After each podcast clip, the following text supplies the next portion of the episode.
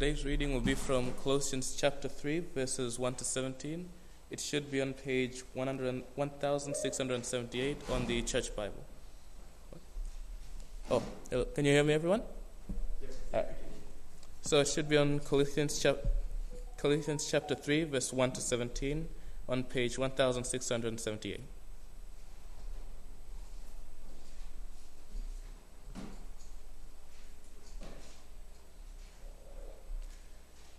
This is starting from verse 1. Since then you have been raised with Christ, set your hearts on things above, where Christ is, seated at the right hand of God. Set your minds on things above, not on earthly things. For you died, and your life is now hidden with Christ in God. When Christ, who is your life, appears, then you also will appear with him in glory. Put to death, therefore, whatever belongs to your earthly nature sexual immorality, impurity, lust, evil desires, and greed, which is idolatry. Because of these, the wrath of God is coming. You used to walk in these ways, in the life you once lived. But now you must also rid yourselves of all such things as these anger, rage, malice, slander, and filthy language for your lip from your lips. Do not lie to each other, since you have taken off your old self with its practices, and have put on the new self, which is being renewed in knowledge in the image of its Creator. Here there is no Gentile or Jew, circumcised or uncircumcised, barbarian, Scythian, slave or free, but Christ is all and is in all. Therefore, as God's chosen people, holy and dearly loved, clothe yourselves with compassion, kindness, humility, gentleness, and patience. Bear with each other and forgive one another. If any of you have a grievance against someone, forgive as the Lord forgave you. And over all these virtues, put on love, which binds them all together in perfect unity.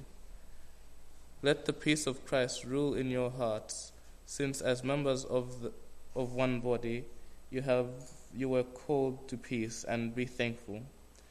Let the message of Christ dwell among you richly, as you teach and admonish one another with all wis- wisdom through psalms, hymns, and songs from, from the Spirit. Sing to God with gratitude in your hearts. And whatever you do, whether in word or deed, do it all in the name of the Lord Jesus giving thanks to God the Father through him.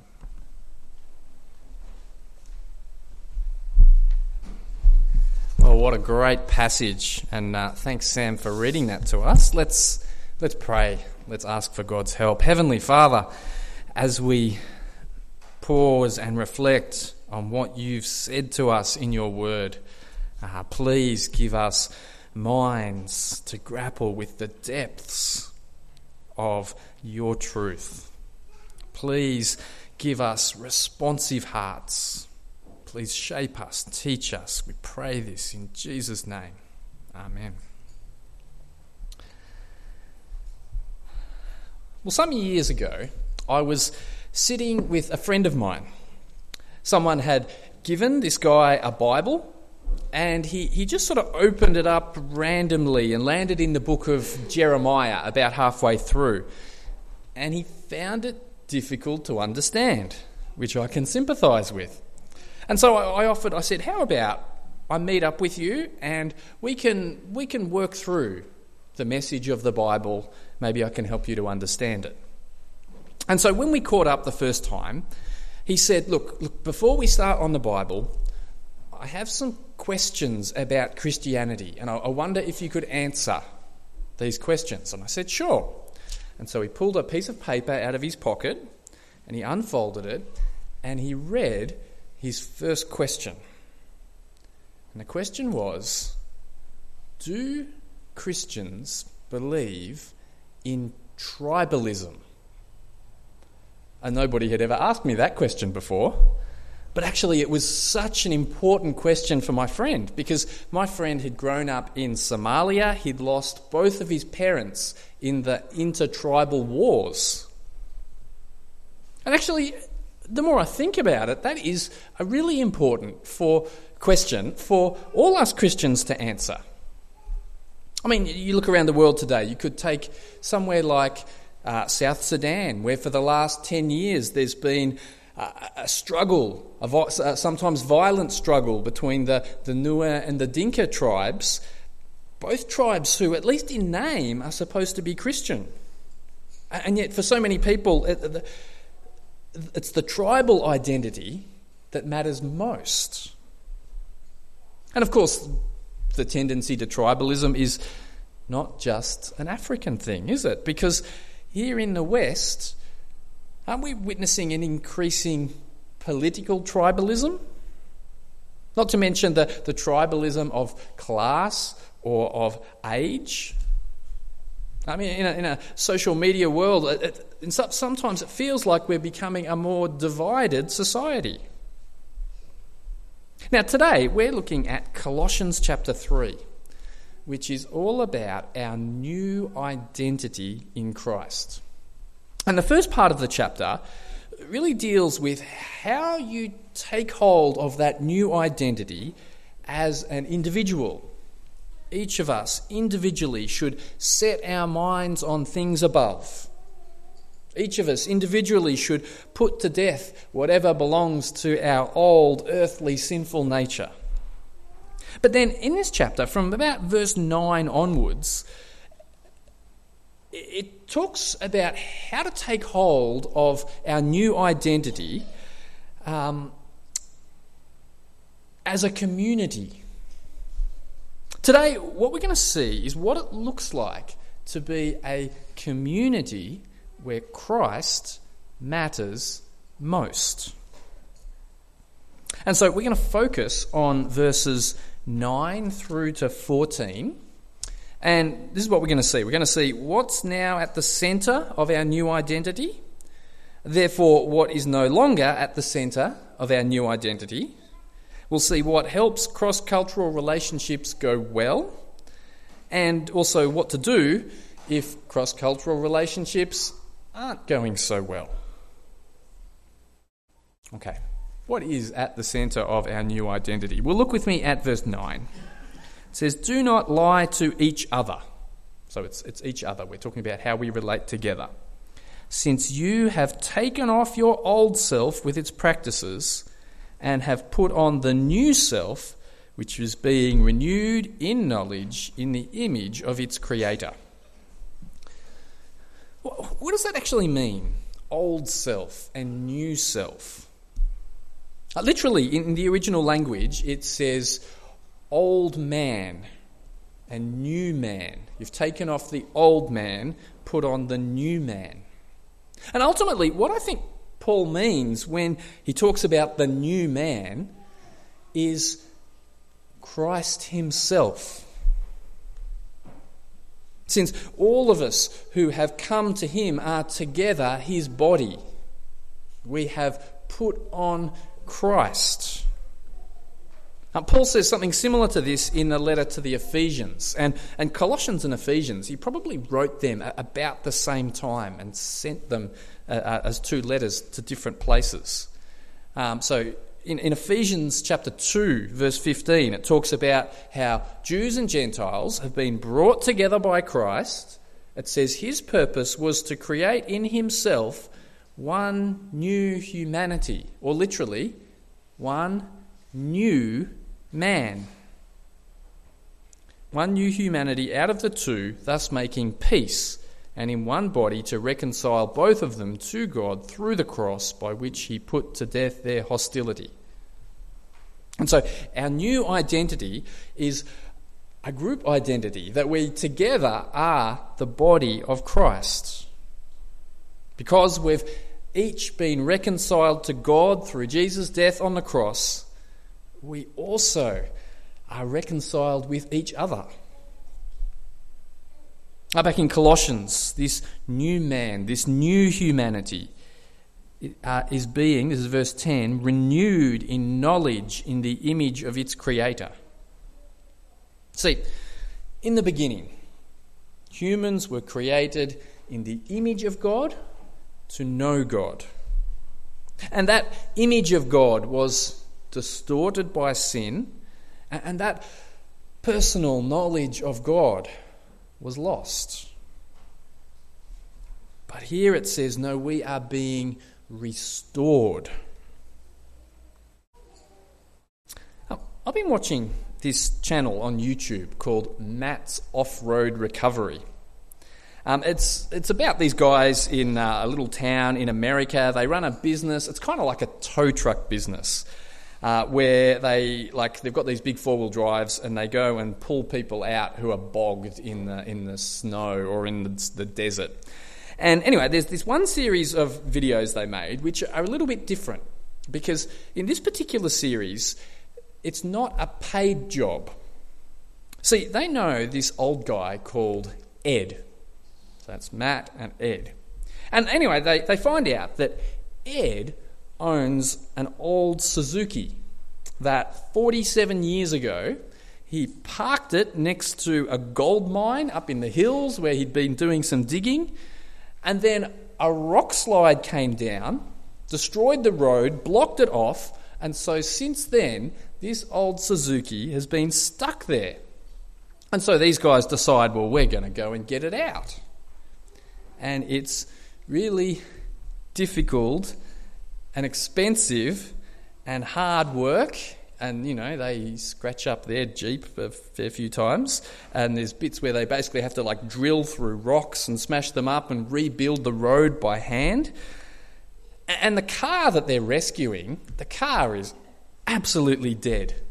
The engine's seized up, it's rusted through.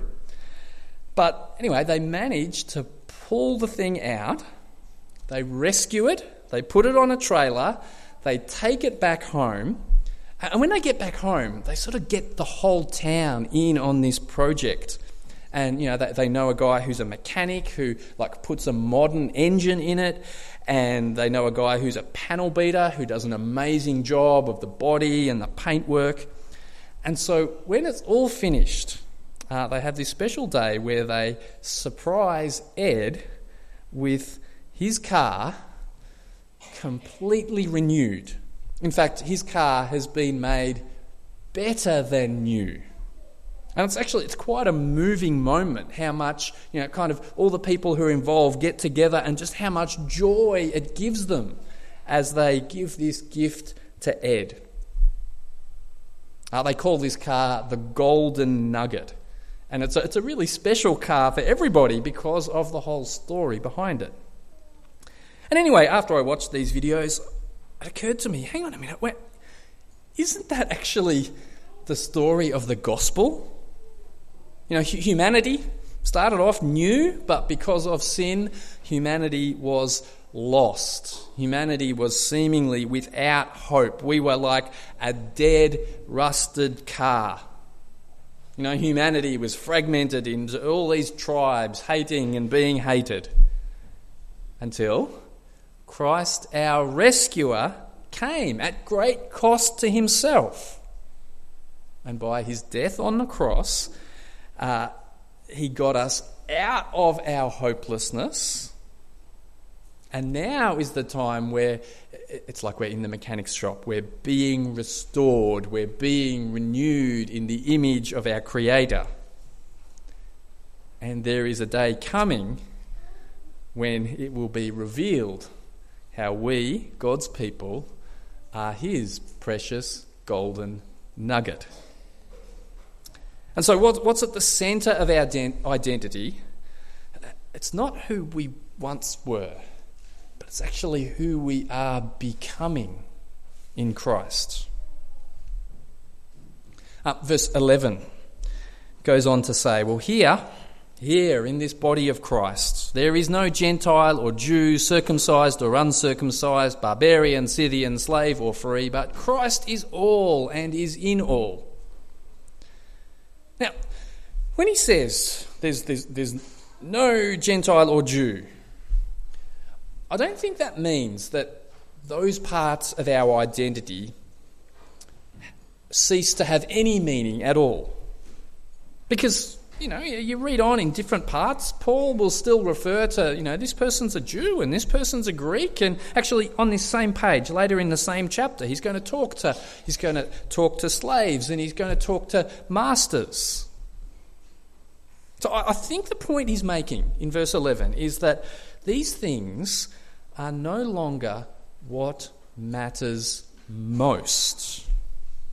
These parts of our identity while they're real, these are no longer the things that are in the driver's seat of our life.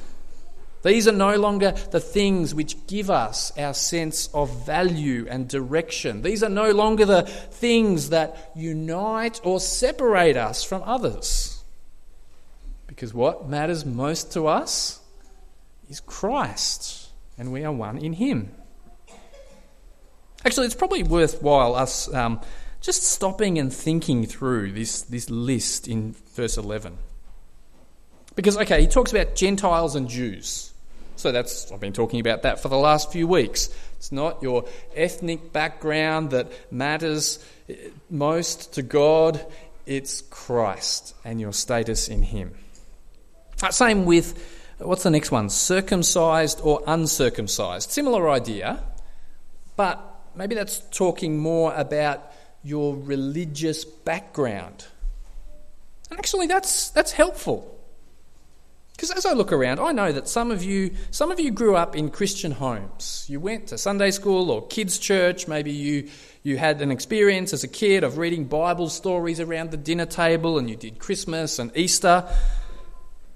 Whereas some of you here today grew up in Hindu or Muslim or atheist homes. And I know from talking to you that sometimes you can just feel a little bit out of it. You know, like when someone says, Hey everyone, you, you know the story of Daniel in the lion's den. And all the people who went to Sunday school nod their heads, but you're like, um, you might sometimes feel like you're, you don't 100% belong.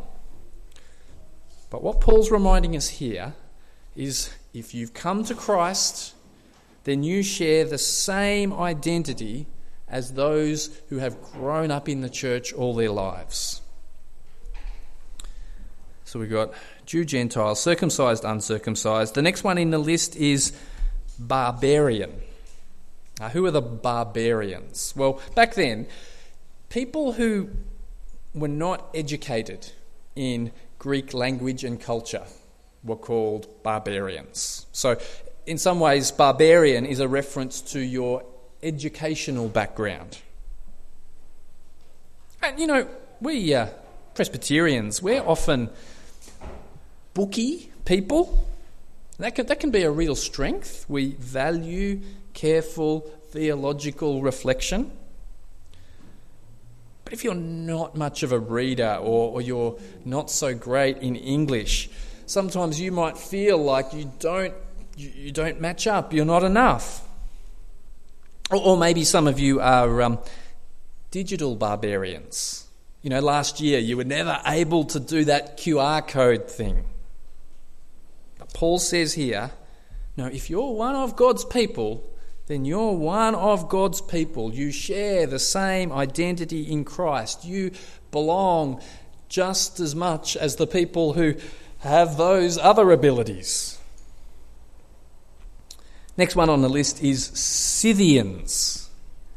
The Scythians were a group of nomadic people. Um, they lived in, like now we would call the area Ukraine. And the Scythians were considered to be the wildest of the barbarians. Um, there's children in the room, so I won't tell you what the Scythian soldiers were known for. Um, no, but there was this idea that those people are outside, they're just so different. And you know, today, uh, so the Scythians were sort of, they were outside the empire, they're outside the globalized system. And you know, today, it's interesting, as, as I meet people from, from around the world, people who come from cities are often connected to globalized culture. You know, everyone's on Facebook and all of that. Whereas people from maybe from, from villages uh, or more, more traditional societies can actually feel really out of place when they come to Melbourne. You know, there's all these expectations we have that people just, just will have a credit card and people will know how to apply for a job. And often our society has not much patience for people who don't know the rules. But this is a reminder that in Christ we are one. We are brothers and sisters. Other last one in the list is slave and free. Um, that's helpful because slave and free is referring to class. A class is where you've got people in the same culture but separated socially. We, we don't talk a lot about class in Australia, but it's definitely there. I mean, I've seen how even between like working classes and professional classes, there are there are little differences in expectations and mannerisms, and, and very easily, professionals can look down on the working class and think that they're a bit untrustworthy, or or blue collar workers can look down on people working in offices and go, oh, they're entitled and they're proud. Whereas Paul says, you know what? Let's have none of that in the church. Because what matters to God is not our background. What matters is that we're all saved sinners being renewed together in Christ. And so, what will help us to actually function as this new community?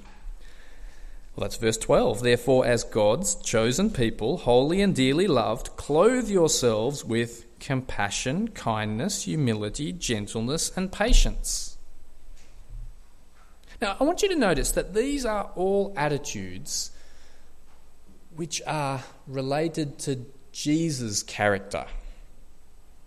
You know, Jesus looked on the crowds and he was filled with what? Compassion. Jesus is strong, but he's also kind. Jesus came as a servant, a humble servant. And Jesus was gentle. What does it say? A bruised reed he will not break.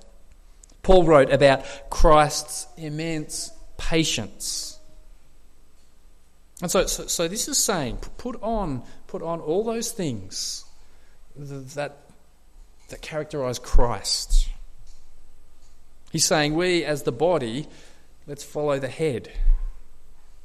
And the fact that these are, these are all things that come from Christ is, is a reminder that it's, it's not just, oh, I have to try harder in my own strength to be kind and be humble, and no, oh, as I draw near to Christ as I experience communion with Him, His gentleness and humility and compassion becomes a feature of my life. Um, here's another thing to notice about this list in verse 12. Um, these are all attitudes which are focused on others. Because what's compassion? Compassion is about feeling for the suffering of others. Kindness is all about looking out for the needs of others. Humility is considering others as better than yourselves. Gentleness is refusing to force our way on others. Patience is, as we'll see, patience is about how you respond to others. These are all the things that make cross cultural relationships work. And one of the great joys of being the body of Christ is that so often cross cultural relationships do work. Because Christ is at the centre and his ways are our ways. But of course, sometimes it does get difficult. And so, what do we do when cross cultural relationships aren't going so well? Well, that's where patience in particular comes in. Because, okay, when, when someone annoys us or someone hurts us, our, our natural human reaction might be, well, I'm, I'm, I'm out. I'm not putting up with any of this. See you later. But is that what Christ wants his church to be?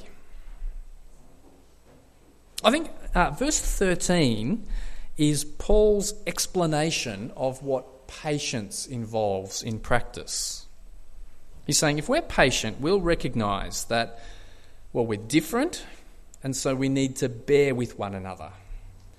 And we're sinners, so we'll need to forgive one another. Are we different in so many ways?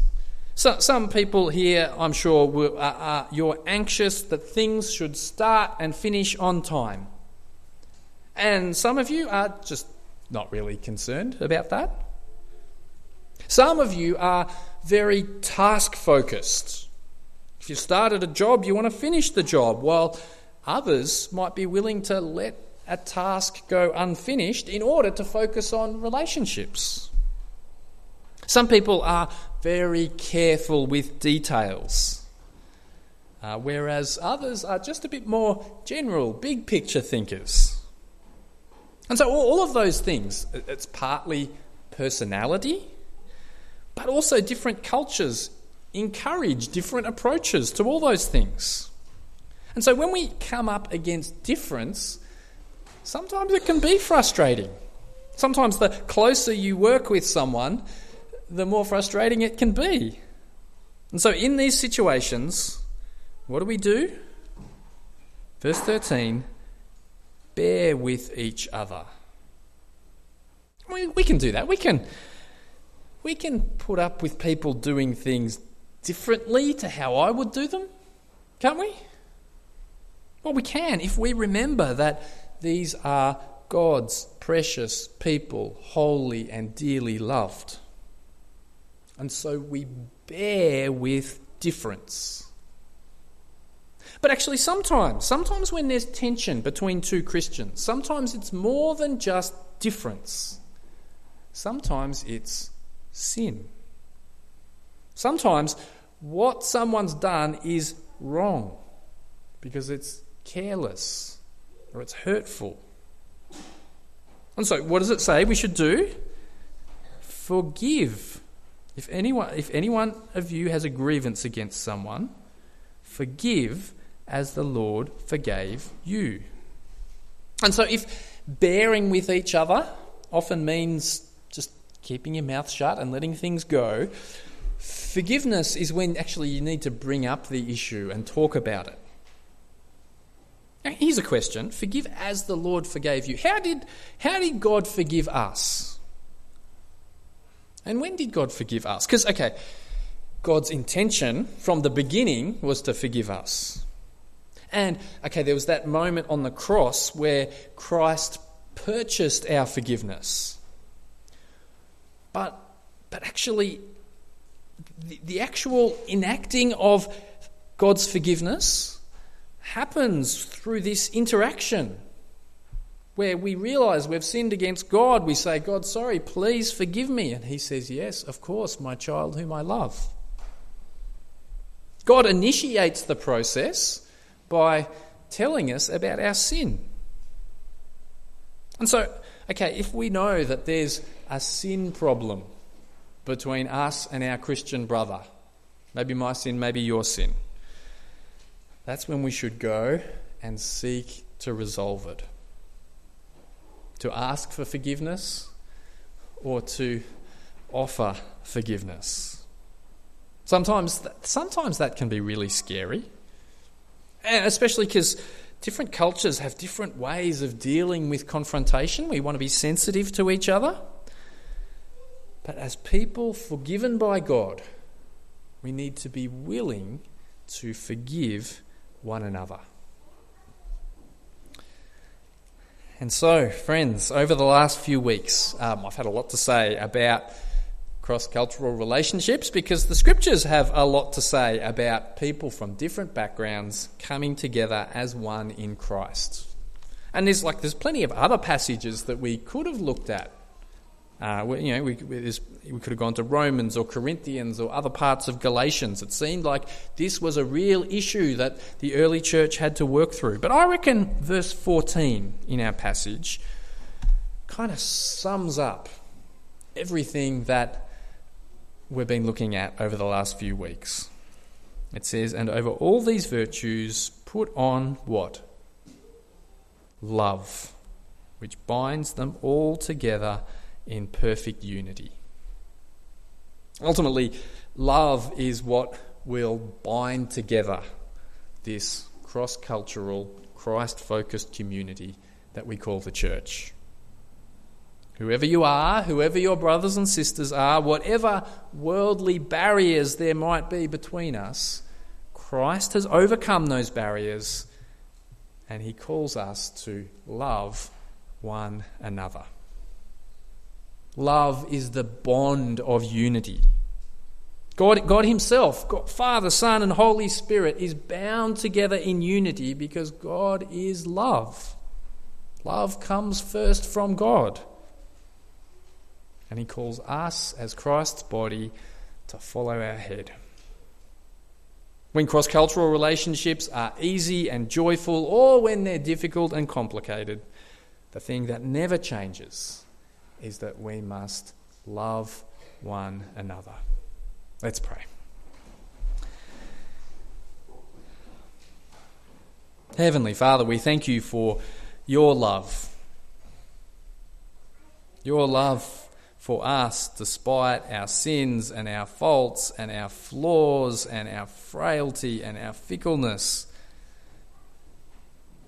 Father, we pray that you will enable us through the strength of Christ to love one another.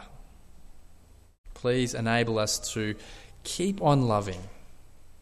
Keep on loving despite differences, despite sin. Please strengthen us to forgive when we need to forgive. And Father, we look forward to that day when it will be revealed how we, as the body of Christ, have been renewed in the image, your image, our Creator. We pray this in Jesus' name. Amen.